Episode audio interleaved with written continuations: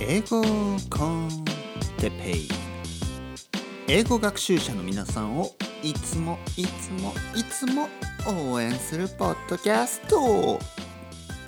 今日はじゃあ何から始めればいいのかについて。はい皆さんこんにちは。英語コンテッペイの時間ですね。今日もですね、えー、どれぐらいかな？20分ぐらいの間ですね、えー、英語に関わる、ことを話していきたいと思います。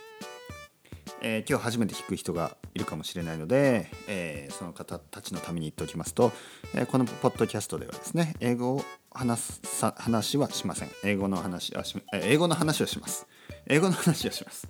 でも英語で話はしないです、ね、なので英語が聞きたかったという人は別のポッドキャストに行ってくださいね。えー、吉祥寺 ELCT.com、こちらにおすすめのポッドキャストとかね書いてますんでもしよかったら、えー、ホームページに行ってみてください。ここではですね英語にも疲れた人ね少し休憩所という感じで休んでいってもらえたら、えー、休んでいってください。ね日本語は少し変ですね。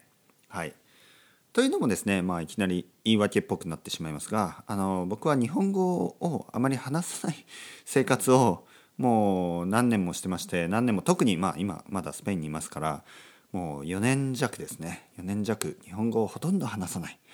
もう話す時はここのマイクの前で、ね、マイクの前で一人で、えー、英語コンテッペそして日本語コンテッペというねポッドキャストをあの日本語学習者の人のために撮ってるので、えー、それぐらいですね。それぐらい。一人で基本的には一人でマイクの前で話すだけ、ね、これは少し寂しいですけど本当に寂しい。本当に寂しい。実はあの少し前にですね、えー、2019年今年の1月に、えー、英語の生徒さん僕の英語、ね、の生徒さんがお母さんと一緒にですね2人で、ね、娘とお母さんと2人でバルセロナに来てくれたんですね。でまあ3日間だけでしたがあできるだけ時間を作ってですね、えー、ガイドしましたサクラダ・ファミリアサクラダ・ファミリアにも行ったし、えー、まあ有名なねレストランに行ったりとか、えー、バルに行ってビールを飲みながらパタタスブラバスを食べたりとかまあいい思い出になりましたね本当いい思い出になったとねお母さんと娘さん僕の生徒さんも言ってくれたし僕にとってもねいい思い出になりました、ね、もうすぐバルセロナを去るので、えー、その前にね観光らしい観光が自分自分のためにもねできたっていう感じですね。えー、人が来ると観光案内をするんですよね。そうするとまあ普段はね住んでるともう桜田ファミリアなんてって感じになるけどまああえてですね中まで入って見てみるとあやっぱりすごいなっていうふうに思うことができました。何を言ってるかというとその時にですね、えー、日本語をたくさん話したんですね。で日本語 やっぱ日本語は話せるとね嬉しいな。嬉しい嬉しい。なんかねやっぱりねあの僕は基本的には英語を話してるんですね普段。そしてまあスペイン語も話すんですね。でやっぱりね違う。やっぱり違いますよ。やっぱり母国語で話をするというのはあの何て言うかな。何ていうかやっぱり楽しいですね この感覚は多分あの外国語外国語をやっぱりできるようにならないとあの分からない感覚なんですよね。そういう意味においてもやはり外国語、ね、皆さんにとっては英語をまず話せるようになるとその日本語のね良さとか日本語のうん何て言うかななんかこう、うんまあ、自分にとってのねこう例えばですね僕あの田舎出身でね九州の大分県出身なんですけど、えー、東京にね長く住んでます。そして今度あの日本に戻る時も東京に住みます。なので、えー、18歳の時にね、えー、高校を卒業して、えー、大学に行くために東京に行って以来はほとんど住んでないんですね。ででもたまに帰るともう帰るのも3年に1回とか4年に1回レベルですね。でも帰るとねやっぱりねうんなんかこうやっぱりこういいですよね。まあ長く住みたいなとは思わないけどまあそれには理由もいろいろありますよね。僕は国際結婚してるっていうのもあるし。あのまあそうですね。自営業っていうかフリーランスとかね。にとっては結構やりにくい。エリア。やりにくい。やっぱ田舎ですからね。なかなか難しいところもありまして、えー、まあ住んでないですけど住も住むつもりはね今のところないです。けどでもねでもねやっぱりいいんですよ久しぶりに帰ると、うん、そんな感じ。あの一度出るとですね分かる。良さが分かる、ね、田舎の良さも分かる。同じように、えー、日本語もですね皆さんは意識せずに話していることが多いかもしれないですけど一度外国語だけでねしばらく生活したりするとそうするとあの日本語のね良さとか本当に。これね音楽とかもそうで、ね、全然今日関係ない話してますけどまあいいんじゃないですか、ね、あの休憩所ですから。あの音楽もですね僕はあの日本にいる時は主にイギリスの音楽アメリカの音楽ね、えー、洋楽日本で洋楽っていうと普通英語圏の音楽ですよね。をたくさんね聴いてたんですね。で日本の音楽ってあんまりなんかね特に歌詞がやっぱり日本語っていうだけでなんかね受け付けない感じがあったんですよ。うん、でやっぱりそれは普段あの日本語で生活していて日本語ばかり聴いてるのでなんか音楽ぐらいはねなんとなくねうんエキゾチックというかなんかね自分自分の日本語じゃないものねのメロディーを聞いた方がなんかねやっぱりこう逃げ場 逃げ場というかねになりますよね。普段とは違うねこう、えー、違う場所へ連れてってくれるっていうかねあの気持ちだけでも。そう。なのでこうな例えばねイギリスのロックとかを弾いてるとなんか自分がねこのロンドンにいるような気気持ちになったりとか何かねそういう逃げ場がありますよね。うん、で今ね逆にこうやって海外に住んでいるとなんかね日本の音楽を聴くとね少しねこう何ていうか情景が広がるというか日本にいるようなね気になって、えー、あえて聴くんですよね。これまた日本に戻るとまた聴かなくなるのかもしれないですけど例えば Spotify ね Spotify があるので、えー、あの大学の時に聴いてたようなロックバンドのね新新譜？新しいアルバムとかを聴くんですね。例えばくるりくるりはね全てアルバム載ってましたね。だからこれわーと思って。本当にくるりなんてどれぐらいかな？もう最後に聴いたアルバムがもうアンテナとかもうそういうレベルですから僕の場合は。その後たくさん出てますよね。だからそれを一つ一つ聞くのが今すごい楽しいです。すごい楽しい。ね。ニューアルバムがすごいいいですよね。僕はすごいいいと思ったんですけど皆さんどうですか、ね、いやよかったらあの Spotify で聴いてみてください。あとサニーデイサービスとかね、えー、昔のアルバムをたくさん聴き直したりね。正直新しいアルバムはあのちょっとまあ正直言いましてあのこれあのサニーデイサービスのファンの人がいたらちょっとあれですけどちょっと別物ですよね。だから別名義だったらいいのかもしれないけど なんか同じバンドとは思えないような音ですね。なんかソロプロジェクトに近いんじゃないですか？曽我部さんの、うん、これちょっとね、うん、どうですかね？どうですか？皆さんいろいろあると思いますけど。音楽というのはもちろんその時その時のシーン。ねシーンですよね。こうあのまああのトレンドがあってそこそういうものにね近寄ってあの作るっていう今っぽい音を出すっていうのはねあのこれはこれでまあその考え方はあるあるのかもしれないですけど皆さんどうですか？例えばラーメン屋とか昔から好きだったラーメン屋が今のトレンドに乗ってなんかあの次から次ね例えばラーメン屋が、まあ、つけ麺も出して、まあ、まあそれぐらいは普通ですけどそして油麺も出してねそれぐらいもまあ普通かもしれないですけどで今はねあのなんかしびれ汁なし担々麺みたいな。そうなるとねおおいおいね。あの俺の好きなあのあの何？あの東京ラーメンはどこ行ったの？とかね。俺の好きなあの博多ラーメンはどこ行ったの？っていうふうになんないですか？まあ役割は僕が僕はね役割があると思ってますからあの豚骨ラーメンは豚骨ラーメンを作作り続ければいいんじゃないですかね。と思うんですけどね。そういうなんかケンドリック・ラマーみたいなことはケンドリック・ラマーがやればいいんじゃないのかなと。ね。あの思うんですよね。ずっと武骨にあのあまりスタイルを変えずにやってるバンドが結構僕は好きなんですよね。うん、なぜかというと住み分けてるから。ね。住み分けてるから。もちろんねスタイルを変えるバンドがあってもいいと思うんですね。プライマルスクリームなんてスタイルをね変えながらどんどんどんどんやってて僕は好きなバンドの一つなんですけど。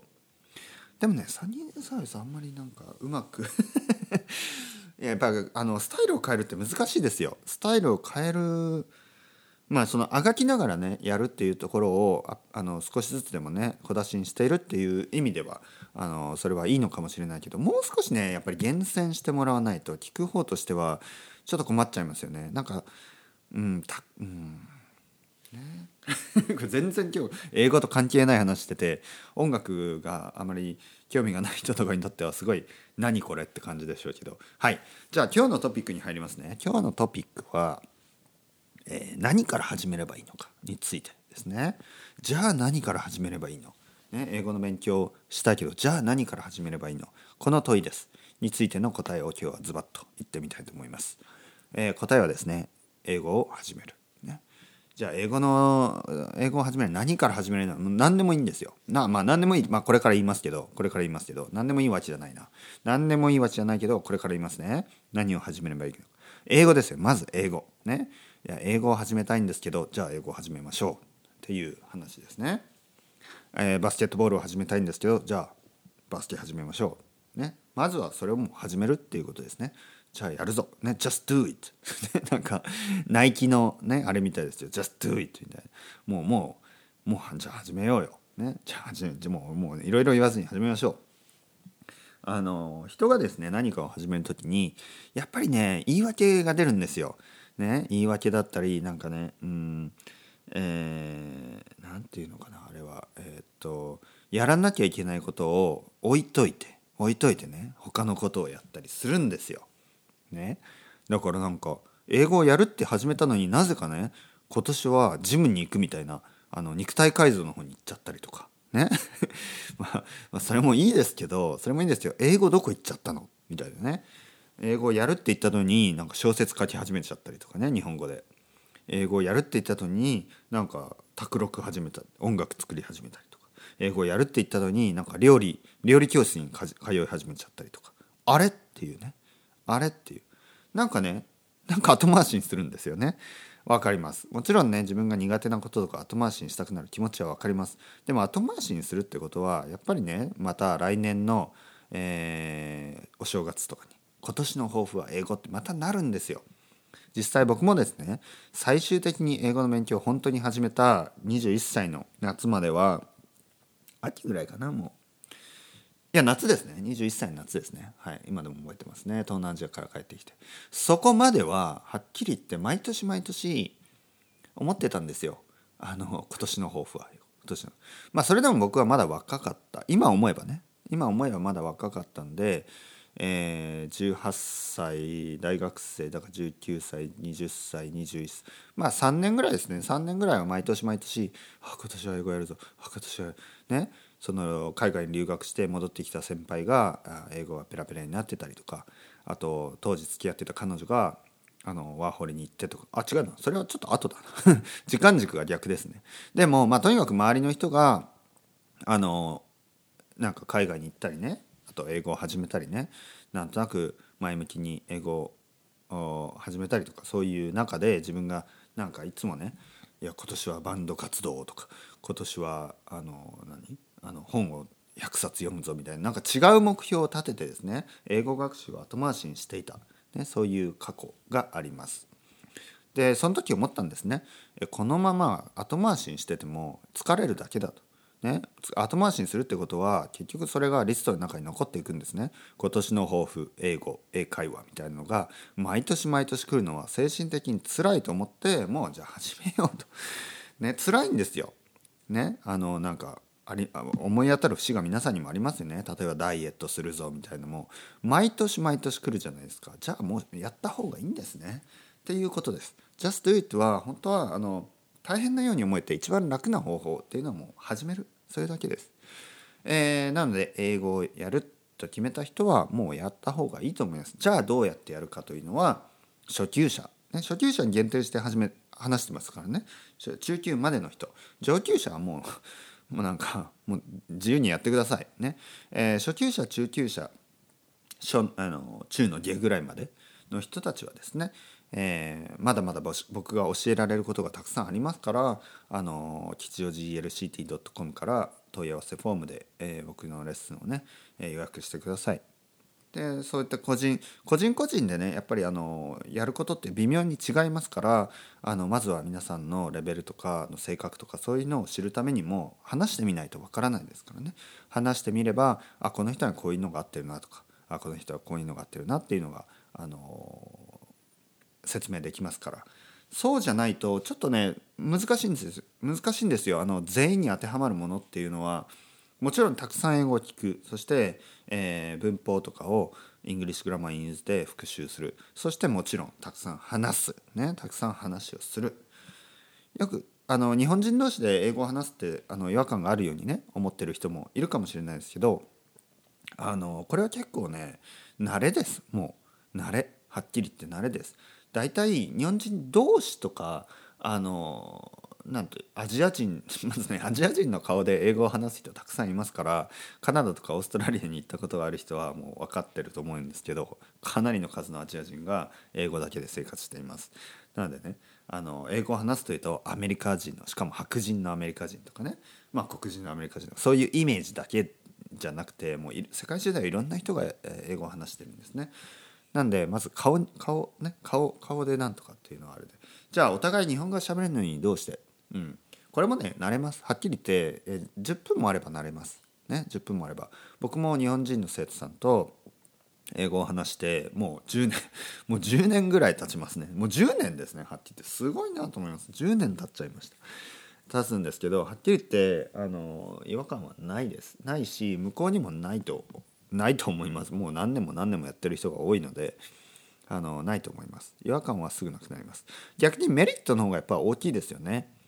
あの外国人の先生とはなかなかバックグラウンドが違ってえって思うようなことがあるんですけどあの日本人同士だとねあのそういう常識というかが同じなんで話がポンポンポンと進むんですね。話が進む。どんなトピックでも、まあ、合わせられるっていうか、まあ、合う。話が合うんですね。話が合うっていうのは話をするためにすごい大事なことです。これは分かりますよねもちろん。日本語同士でも。そうですね。日本語で話す時も話が合う人とは話ができるし話が合わない人とは話がえー、進まないからちょっとしんどいんですね。で話が合うっていうのは本当に大事なことです。本当に大事。じゃあね友達とこの間どこに行って何したとかね。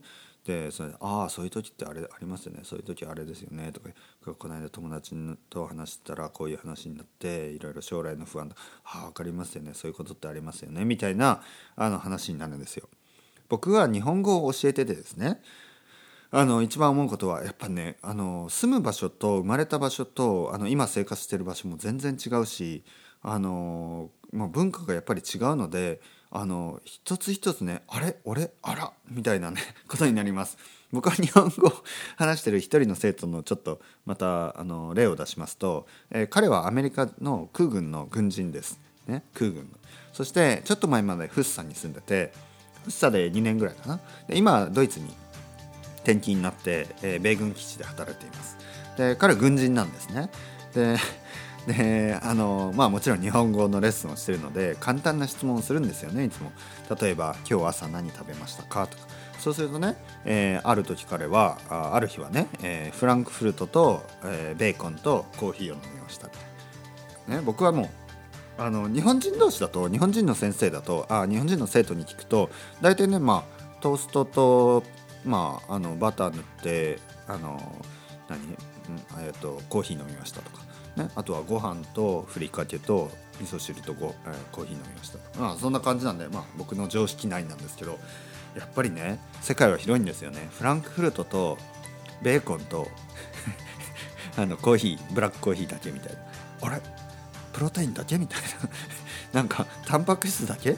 炭水化物は取んないんですか？みたいな。えー、なんか炭水化物取ると太っちゃうからさはははみたいなね。なんか昼とかマフィンとか食べてるのになんか言うこと全然違うなみたいな。そして次の週のレッスンの時に「今日は何食べました？か?」まずねフランクフルト。冗談で言ったんですよ、まあ、まさかなと思った。ねしたら「イエイイエイ」みたいな。フランクフルトと今度はビーフステーキ食べたぜみたいな。してブラックコーヒーだもちろんみたいな。ね。なんか唖然としてねもう笑ってしまいます。ね笑う笑ってしまう。でねもちろん僕はあの母国語だしね。あの日本語だし別にそんな合わせるの簡単なんですけどでもねあの節々あるんですよ。やっぱり「え？みたいな「あれ?」みたいな「あれ?」彼たちじゃないです。いろいろな国の人ね。あのイスラエルの人とかあのえっ、ー、とアメリカ。アメリカの人はやっぱりね言うことそれぞれ個性的ですよね。あまあ合わせることはできるんですけど例えば皆さんがオンラインでアメリカ人の先生とかね、えー、話す場合は結構ね英語だし大変なんだししかもあれあれあれみたいになっちゃうんで結構大変かなと思います。まあそれにそれと違ってですね、えー、日本人の先生とそういうのがないかなと。なんで最初は楽なんじゃないのかな。話を進めるのが楽なんじゃないのかなと思います。それでは皆またそれでは皆さんまた。チャオチャオアスタルゴ